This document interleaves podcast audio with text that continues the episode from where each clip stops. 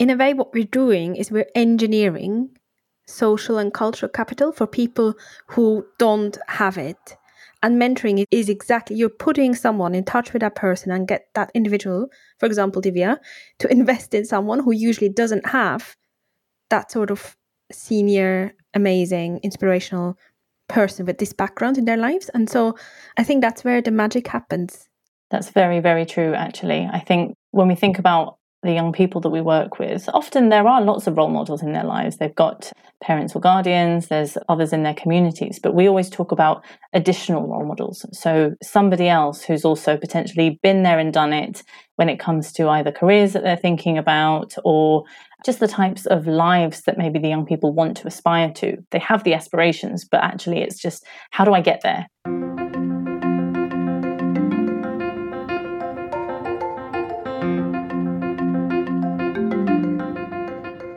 Welcome to season four of the Charity CEO podcast, the podcast for charity leaders by charity leaders, bringing you inspirational and meaningful conversations with leaders who are driving change in the nonprofit space. I'm truly delighted and humbled that the show has been named in the Charity Times top 10 charity podcasts for 2022.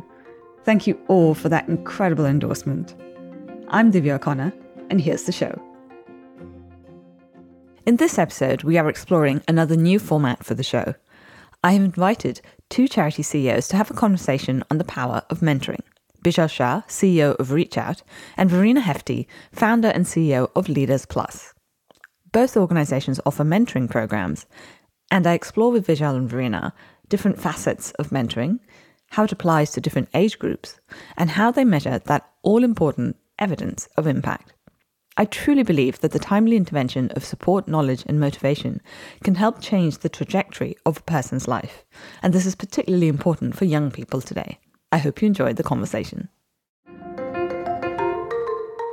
Well, hi, Bejal, and hi, Verena. Welcome, and thank you for joining us on the Charity CEO podcast. Thanks so much. Thank you for having us. Thank you so much for having us.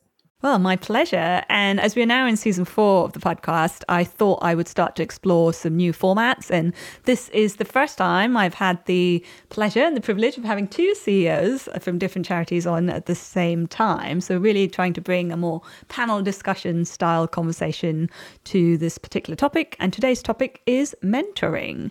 But first, our icebreaker. And as there are two of you, I'm going to go with three questions each. Are you ready? Sounds good. Sounds good. Excellent. Bejal, would you like to go first? Sure.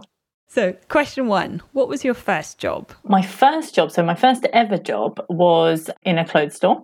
But my first job, let's say, let's call it my first sort of proper adult job after finishing education, was with a company called Explore Learning, running education centres for young people. Ah, and Verena?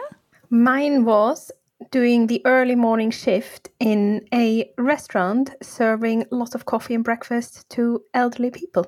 How lovely. And question two What would you say is your professional superpower? I would say it is listening.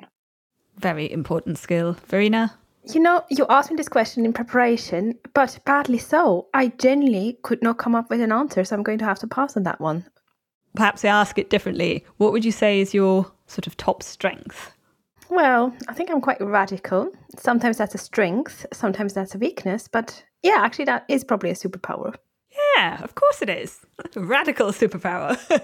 and our final icebreaker question if you had the opportunity to interview anyone in the world, dead or alive, who would it be and what one question would you like to ask them?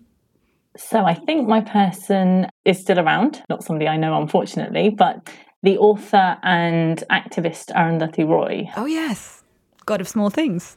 Yeah, to think of one question to ask would be really hard, but I definitely want to know about how she is able to be so unyielding, I think, and unshakable in what she does and her attitudes to society. I love that. Verena? Me, it's in a way much more basic. So if Herminia Ibarra hears this, I really want to interview you.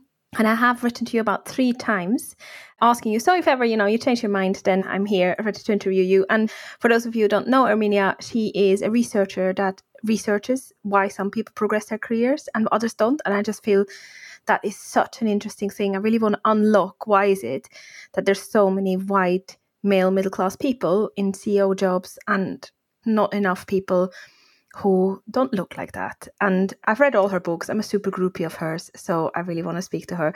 But she's very good. She writes about time management, and I think she says no to a lot of things, sadly, including my podcast. But I'm still working on it. I'll keep sending her emails, and I'm sure at some point in her life she will say yes that is fascinating. Please do let me know if you do manage to interview her. I'd love to listen. And uh, Verena, you and I were just talking before we came on the call about the CEO body or the hashtag CEO body that is currently trending on social media. So I think it's really critical question, really, to talk about in the leadership context of who can be a leader and what are the stereotypes around leadership and what a leader looks like.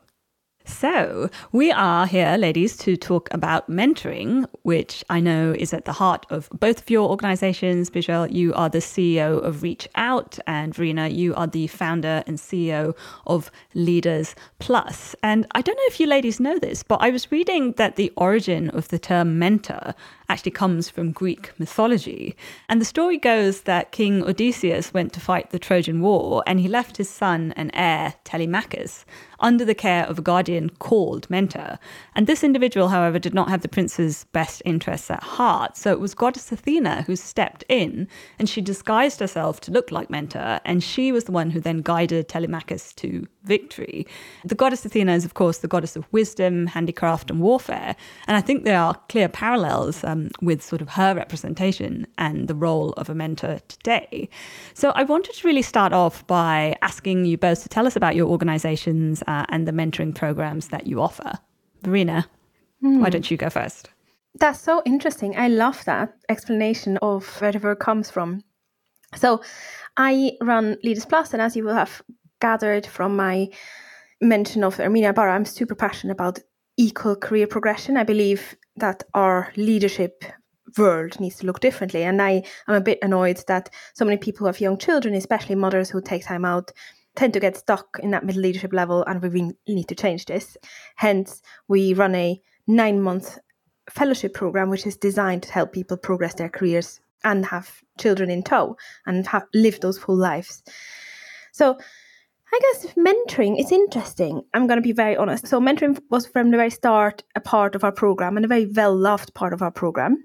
We do lots of other things. We have small group discussions. We bring in line managers. We bring in life partners, husband's wife, if so. But the reason initially why we brought in mentoring was because of people really wanting that. And I was a bit ambivalent at first, I have to say, because I'm a bit of a research geek. So I read up on the research around it. And there's quite a bit of research that mentoring, if done badly, like you discovered with your story from Odysseus, actually mentoring, if done badly or with bad intention, can have a really bad impact. So I think I went in with that. If we do mentoring, we need to get it right. And also, there are a lot of programs that evaluate mentoring, mainly for young people. And some make a big impact and some actually don't make an impact. So from the very start, I always thought about how do we avoid bad or no impact mentoring and how do we accelerate the chance of high impact mentoring. Excellent, thank you. I'd really love to come back on this topic of evaluation and impact in a moment. But Bejal, tell us about Reach Out. Absolutely. So, we are an organisation that supports young people through mentoring. We work in sort of underserved, under resourced communities across the UK and we do our work in conjunction with schools. So schools will refer young people to our program, those who they feel are in need of that support through mentoring the most. What's really unique, I guess, about what we do is that it is providing that one to one support for young people with trusted adults, but also creating really crucial group dynamics as well and that group element so that young people have that peer support. They're seeing lots of other adults around them as well that can all, in effect, be mentors to them. And they're building that trust in authority and in adults and that sense of belonging and community which often we, we sort of see in a lot of the communities we're working in they're struggling to find maybe at school necessarily. So it's support from trusted adults who can you know you talked earlier about sort of provide that wisdom that guidance but it's about helping really with decision making a lot of the time so providing those tools those skills to make the best decisions for themselves for those around them we talk a lot about character development, so helping young people to sort of build those those skills. I don't love the phrase soft skills, But I think it's actually the really crucial skills that young people need to be able to make those informed decisions, to be able to think about life during school, beyond school, and just get that support that they need whilst they're in those environments and to be able to think long term about what they might want to do, how they might want to go down the pathways that are, that are right for them to sort of achieve their full potential. Thank you, Bejal. So I am interestingly about to take up an interim CEO appointment at a charity called the Girls Network, which also offers mentoring programs, but specifically for young girls aged 14 to 19 from disadvantaged areas. So the program works via the schools. It sounds quite similar to your model and connecting the young girls up with professional women with a view to inspire and open their eyes to future possibilities. And Verena, I'm very pleased to have joined your fellowship program as a senior leader mentor earlier this year. So I know from my own personal experience and from a vast body of research that there was a lot of anecdotal evidence around the benefits of such programs and the benefits of mentoring when it's done well. And Verena, to your point, I'd really like to understand more about what has been the impact of your mentoring programs and how do you actually measure this impact in your organizations? There are structured evaluation questionnaires beginning of the program at the end but we look at whether or not people have progress on the indicators that we're working to. So have they become more confident in combining careers and family life? Have they been confident in speaking up? Has the mentor shown them new ways of thinking? And so on and so forth. But i think the interesting question that we try to unpick is what exactly is the difference the mentor is making? And that is a much harder question because we're thinking how can we replicate that elsewhere? And i think it seems to be one someone who's genuinely invested in you. And that's why the relationship is so important. So we ask there seems to be strong evidence that if you have a strong relationship you're much more likely to have a big impact in your mentoring relationship. And are people genuinely invested? Does the mentee feel that the mentor really is there for them rather than there to sit there and give good advice and feel good about themselves and I think those are the real questions that we need to ad- adapt. And so with our program, and I'm sure you do something similar, Bejal, we really encourage people to commit to each other. And you've experienced that. It's almost like, you know, saying, yes, I do want to invest in this relationship. But then also if it doesn't work, to be very proactive and say, actually, something jars here. And I'm a real, I love mentoring. So I always get people to mentor me. And I've learned the hard way that I know very quickly, and you know very quickly in your gut whether this relationship is going to make a difference or not. And just to make a decision there and then, whether or not you want to continue is quite important. When it comes to evaluating our program, so we try to get that input from as many of the sort of stakeholders involved. So there's the young people themselves who we ask about changes that they've seen, and that's in specific areas. So I talked before about character development we talk about improvements in confidence, social confidence, academic confidence, asking them about changes that they've seen in those areas. And then have they enjoyed having a mentor as well? And has that mentor helped them to see what life in secondary school might be like, life beyond school might be like? So, through those really key transition points as well is very important. And I have to say, I think when it comes to impact measurement, it is very difficult because actually, really trying to gather the impact on things that are often quite intangible. How do you really show that this young person has actually completely transformed a lot of the time? But a lot of it is in ways that you can't quite grasp, you can't quite put into a fact or a figure. And the other side of it, I would say, is that there's huge impact that we see on our mentors. So all of our mentors are volunteers.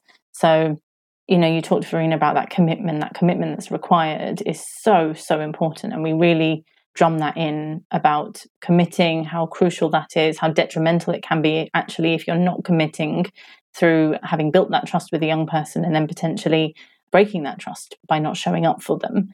But when it works and we see the impact that we have on the mentors, they also show tremendous transformation. They talk to us about how actually, if they're working professionals, their working professional lives have changed and improved. Some of them have made entire career changes because of it.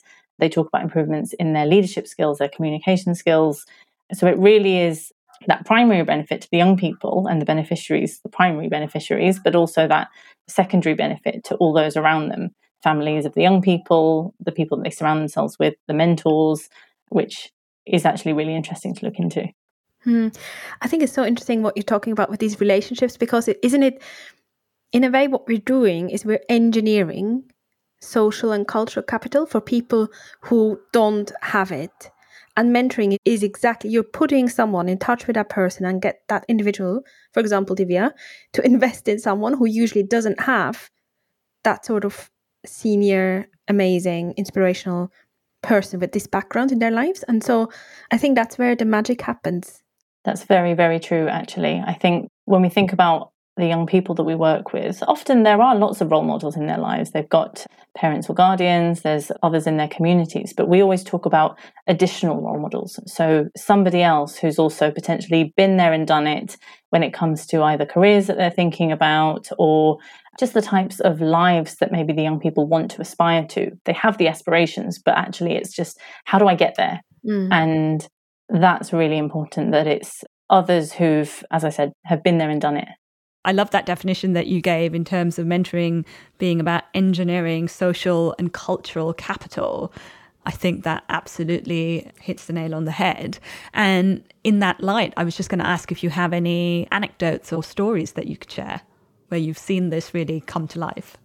One person who comes to mind, I can't name any names obviously, but she was a senior nurse in a hospital. Obviously, she was brilliant at what she did based on her patients' feedback, her colleagues' feedback, but she just didn't dare putting herself forward for things and she wasn't sure about it. And then we paired her with this very experienced mentor. By coincidence, it was someone who chaired a hospital trust before, so very senior person. And somehow that person really, that mentor really made her think differently and challenge her assumptions about what she was capable of. And just by having this senior person believe in her and, and nudge her on, she then went on to a much more senior role. She ended up leading a whole team and department. And fascinating thing is, I only noticed that at the end. So all this magic happened. You know, like I'm sure you find this as well, Vijay. You just pair people up, continue to obviously provide an information and support, but sometimes you don't think of them all the time, as in that particular pairing. And then they come back and say, Oh, by the way, it's been life changing. And that's quite nice, I think. Brilliant. Absolutely. For us at Reach Out, it's really interesting because we work with young people as young as nine. So often, as much as they try to, can't always articulate fully the benefits maybe that it's having, but actually we speak to well we speak to them and we do hear what they tell us we speak to their teachers their parents and just seeing changes like a young person actually spending more time in class rather than being sent out of the class you know, not having to miss break times because of misbehaving and actually getting all of that benefit that we hope for them to get in school is huge. That's such a big thing as they think then about transitioning into secondary school and, and beyond. And then we've got young people, I think of some of our young people who have been, we've worked with in secondary schools, but we've worked with them for five years almost on the trot with sometimes the same mentors. So that long term support over years through those really key points in adolescence has been absolutely incredible because they're being supported through their teenage years, just with all the things that teenagers go through, but also to be able to feel more confident in taking exams, in asking questions in the classroom, in supporting them with friendships that they have as well that maybe they're finding tricky, even relationships with their own family as well, siblings. And then we hear now from young people in their sort of early 20s who we still stay in touch with, past alumni of the program, who come back and say to us, if it wasn't for Reach Out, I don't think I would be where I am now. And whether that's really thinking about success and whatever that means for them. So many who have gone on to find the jobs that they've really wanted to do, have gone on to start their own businesses, who have been able to support the people around them in the way they wanted to, really incredible case studies that we have of people who really do attribute quite a lot of the things that have happened in a positive way to them to mentoring. And that might be one mentor for a very long time or multiple people that, that have helped them. And Bejal, how do you stay engaged with the alumni network, as you called it? So we have a couple of different ways. I think one thing that just has always been the case at Reach Out is there is this real sort of community feel.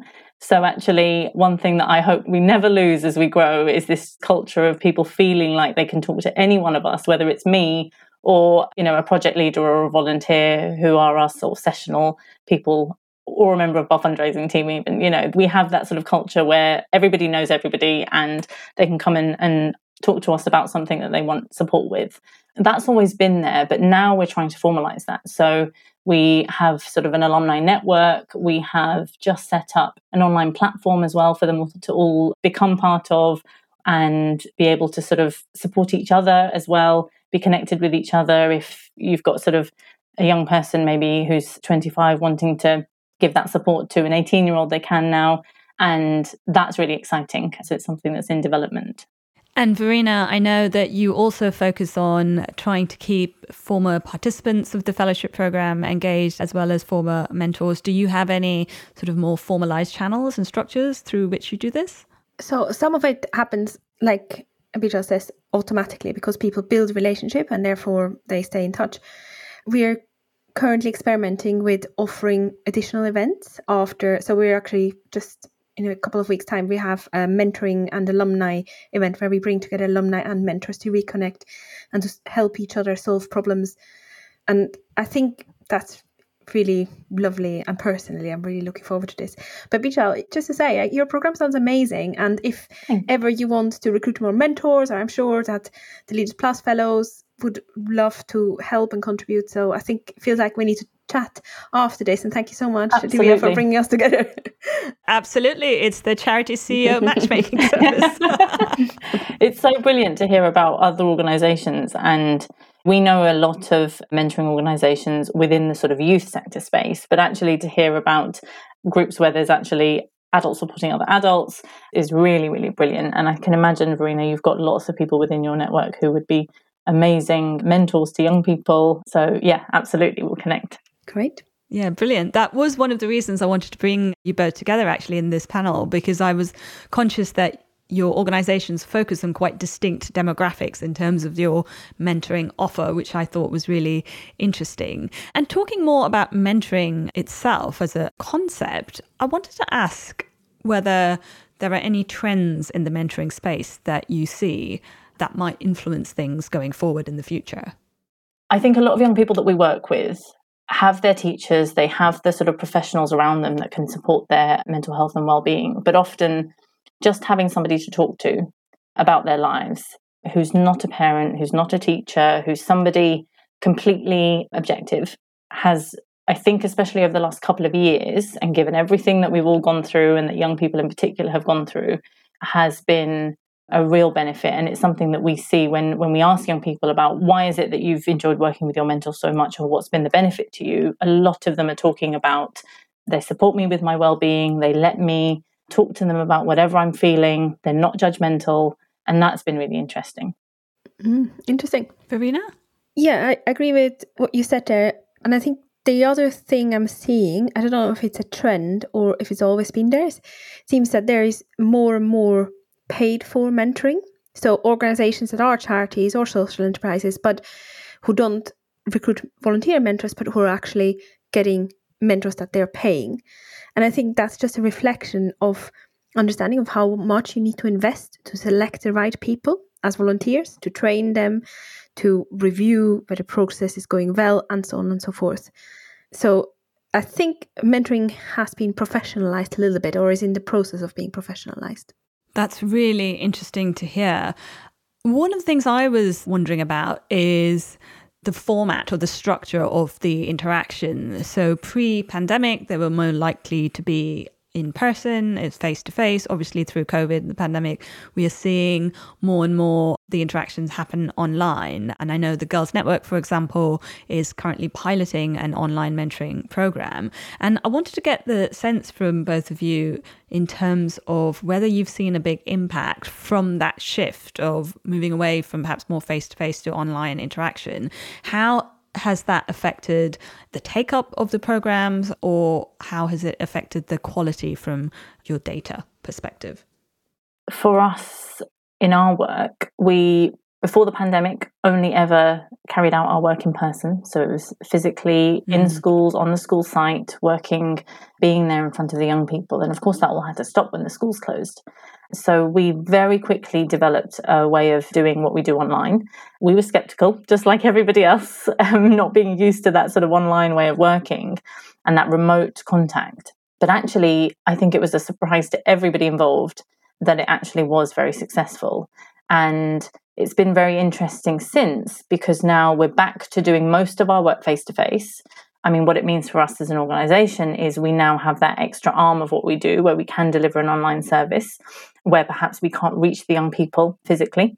So it's a lot of benefit in that sense. But what we did see when we've been delivering work online is that actually the young people and their mentors reported that where they for the young people in particular, they didn't have the distractions around them of their peers. Often that led to much more in depth and transparent conversations. So that was really interesting. And so when I talk about that support that they had for their well-being, their mental health over the last two years, I think that that those two sort of really went hand in hand. And I think going forward, there's a real opportunity to look at how both in-person and online methods can be used. Yeah, the fascinating thing for me was that the quality stayed the same and in fact even marginally increased by a couple of percentage points already from a high starting point. The interesting thing is that it's very personal.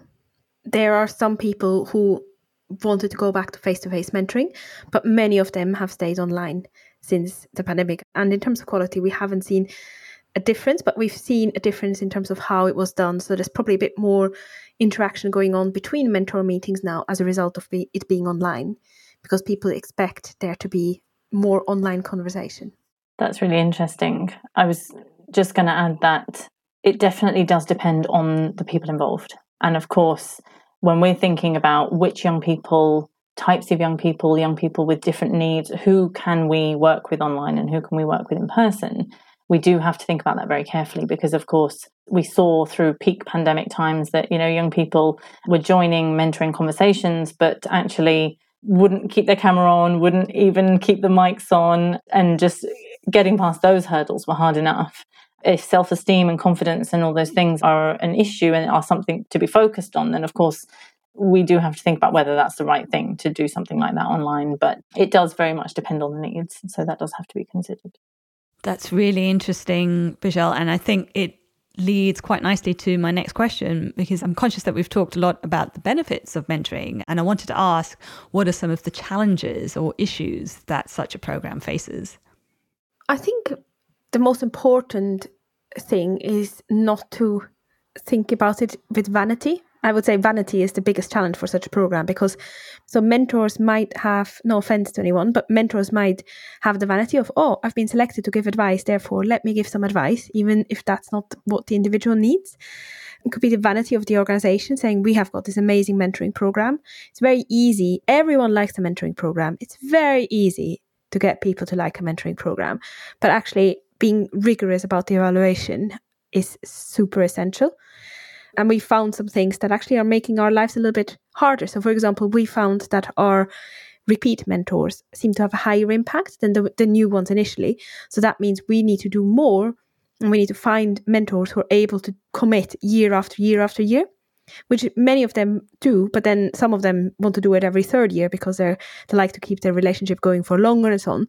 So really being led by the impact and not by your own vanity of having this amazing mentoring program is quite important. And then just also your own vanity. So sometimes if you're a mentee, you might not want to share what's really going on and you might want to just say things that impress the mentor or that you think the mentor wants to hear but we really need to cut through that. And when we do the introduction to our mentoring program, we're very, very clear with our fellows that you need to talk to your mentor about the things that are keeping you awake at night, obviously within the sphere of the mentoring program. And that, I think that brutal honesty has worked quite well. Fascinating. That's really interesting. I think Verena, yeah, touched on some really key things there. I think just that thinking about vanity is so important. And if I think about some of any any of the sort of challenges that we've faced, we talk to our mentors about taking a very non-judgmental approach, meeting the young people where they are, understanding the backgrounds of the young people, where they're coming from in every way, and not making any assumptions about those things, as well, being very open, which, even with the best intentions, it is a struggle for people. So I think having that total sort of non bias, it's something that's quite hard to train for. When we're training our volunteers and our mentors, we talk about that a lot. But I think it takes experience as well. And then back to your point, Verena, about retaining mentors, retaining those really brilliant people who are going to keep supporting year on year is hard because it's a big commitment you're asking for. And that commitment is so crucial to those mentoring relationships. So I think all of those things are really key. Yes, Verena, you mentioned earlier in the conversation that you have worked with many mentors, and Bejal, I believe that you also have a mentor. I'd like to hear from you your personal experiences in terms of how has having a mentor helped you in your personal journeys and your careers. And Verena, do also share if you've had experiences where perhaps the mentor relationship hasn't gone as expected. So I will tell you the good, bad, and the ugly. And I think the ugly. So I recently was part of a program supporting me to grow the social enterprise. And it was fascinating because I did exactly what I wasn't supposed to do. So it was quite interesting. I was out of my comfort zone because every it wasn't a social entrepreneurs program. So everyone else was mainly white elderly males who spoke slightly different language from me. And anyway, so I got matched with this mentor who seemed to be very knowledgeable, but he was just really not useful. And he just kept telling me the same things that I really didn't need to hear. And I think for me, that's what I mentioned before. I made a mistake of staying with this mentor too long. It was just such a waste of time. And every time afterwards, I was like, I spoke to my partner at the end and said, this was so not useful. I wish I had a different mentor, but I didn't, didn't do anything about it because I thought, well, maybe it's me. And actually, it wasn't me. It was just that that relationship didn't work out. And I'm sure this person is a wonderful mentor for someone else, but I should have quicker decided that this didn't work. And then on the other hand, I had a really exceptional mentor called Belinda Bell, who ran the Cambridge University Social Ventures program. And she was my mentor there. And the reason why she was so exceptional is because she gave me very brutal truths. And they were really, really brutal. So at the beginning, I never like to charge for anything that I put on. It's just not in my spirit. So I would like to put everything on for free and then somehow get it funded through magic. And she very helpfully pointed out that that is not going to work. And if I just put something on for free, it is never a real test of if it's going to work or not, because of course everyone is going to do something that is for free. So that was very, very tough to hear. And maybe now I sounded out loud, it doesn't sound tough, but at the time that was very tough feedback for me to have. And I had to go back to the drawing board and actually price things up properly and look at the finance side of things. But without that tough feedback, I wouldn't have started Leaders Plus. And there are countless examples of where she's given me some really tough love that have changed my ways of doing things and have still got an impact now, two or three years on. My third example is really just about having lots of one off mentoring conversations. So I'm, I'm quite good at if I have a specific problem, I will seek someone out who I know who has expertise around that and I'll just ask them if I can get their insights. And I had so many useful conversations about practical challenge or issues that I was grappling with, where I was lucky enough to get the insights of other people and just get the insights. So you don't have to implement what they're saying, just get insight, download it as it were, and then pick what works for you. Thank you, Verena. That's so fascinating. And one thing that you said there has really struck me in terms of the responsibility or accountability for a mentoring relationship if it's not going as expected. And Bejal, I'd be interested to hear your views on this because, particularly in the context of young people, where they may not actually feel empowered to say, mm, okay, I don't think this is really working for me. What does the organization do in that situation? And how do you actually empower that young person to feel comfortable and to feel that their voice can be heard? That's such a crucial point, I think, that understanding of the relationship is it going well, is it not? When we set up our mentoring relationships, it's not just a case of saying, right, you two, you're working together now, off you go. The really nice thing about the sort of group element of our work is that the young people can essentially look around at the adults in the room and think, right, who do I click with? Who am I going to enjoy working with? Who do I feel a sense of relatability with? They can actually tell us their preferences. The mentors can do the same. And then we use that information to actually pair mentors and mentees, which is a really nice way of doing it because you're sort of involving both parties there. We give them all time to actually be around each other a little bit, lots of icebreaker activities, lots of games and things, so that we can see how they're all relating to each other and they can see for themselves as well. If then after that we set up pairs and they don't work out for any reason, it is really instilled on both sides with the mentors and the young people to say, how is it going? Is it working? Is it not working? And to be able to come to the other adults who are leading the sessions to say that. I think what's really improved for us over the last couple of years is that youth voice and youth participation. So young people get to provide feedback. They know that they'll have their voices heard if they have some feedback as well. So I think that's really positive and something that we definitely will be keeping up because it is so important that if it's not working on either side, it can be said um, and something done about it. And there's always something that can be done about it. Mm. Excellent. And Bejal, your own experience of working with a mentor, do you have anything to share on that? Yeah, absolutely. So, most recently, and the regular mentor that I've had most recently has been a really interesting experience because I would say, actually, just like Verena was saying, there is that sort of helping you face up maybe to some harsh truths, asking those challenging questions that maybe you're not asking yourself or you're asking yourself but you're not being truthful enough with yourself with your with your own responses. So i think almost somebody who is forcing you to sort of face up to some harsh realities i've really found that to be quite useful professionally and personally. And then i've also found that those one-off mentoring conversations have also been really of benefit to me for me specifically in coming into this role quite new as a ceo of a charity I've had some really brilliant conversations with others in a similar position, but with that little bit more experience who can answer some questions for me where I'm thinking, I feel like I should know this, but I don't yet. Or you've probably seen and done this before. So actually, can you tell me about your experience? That's been so beneficial for me.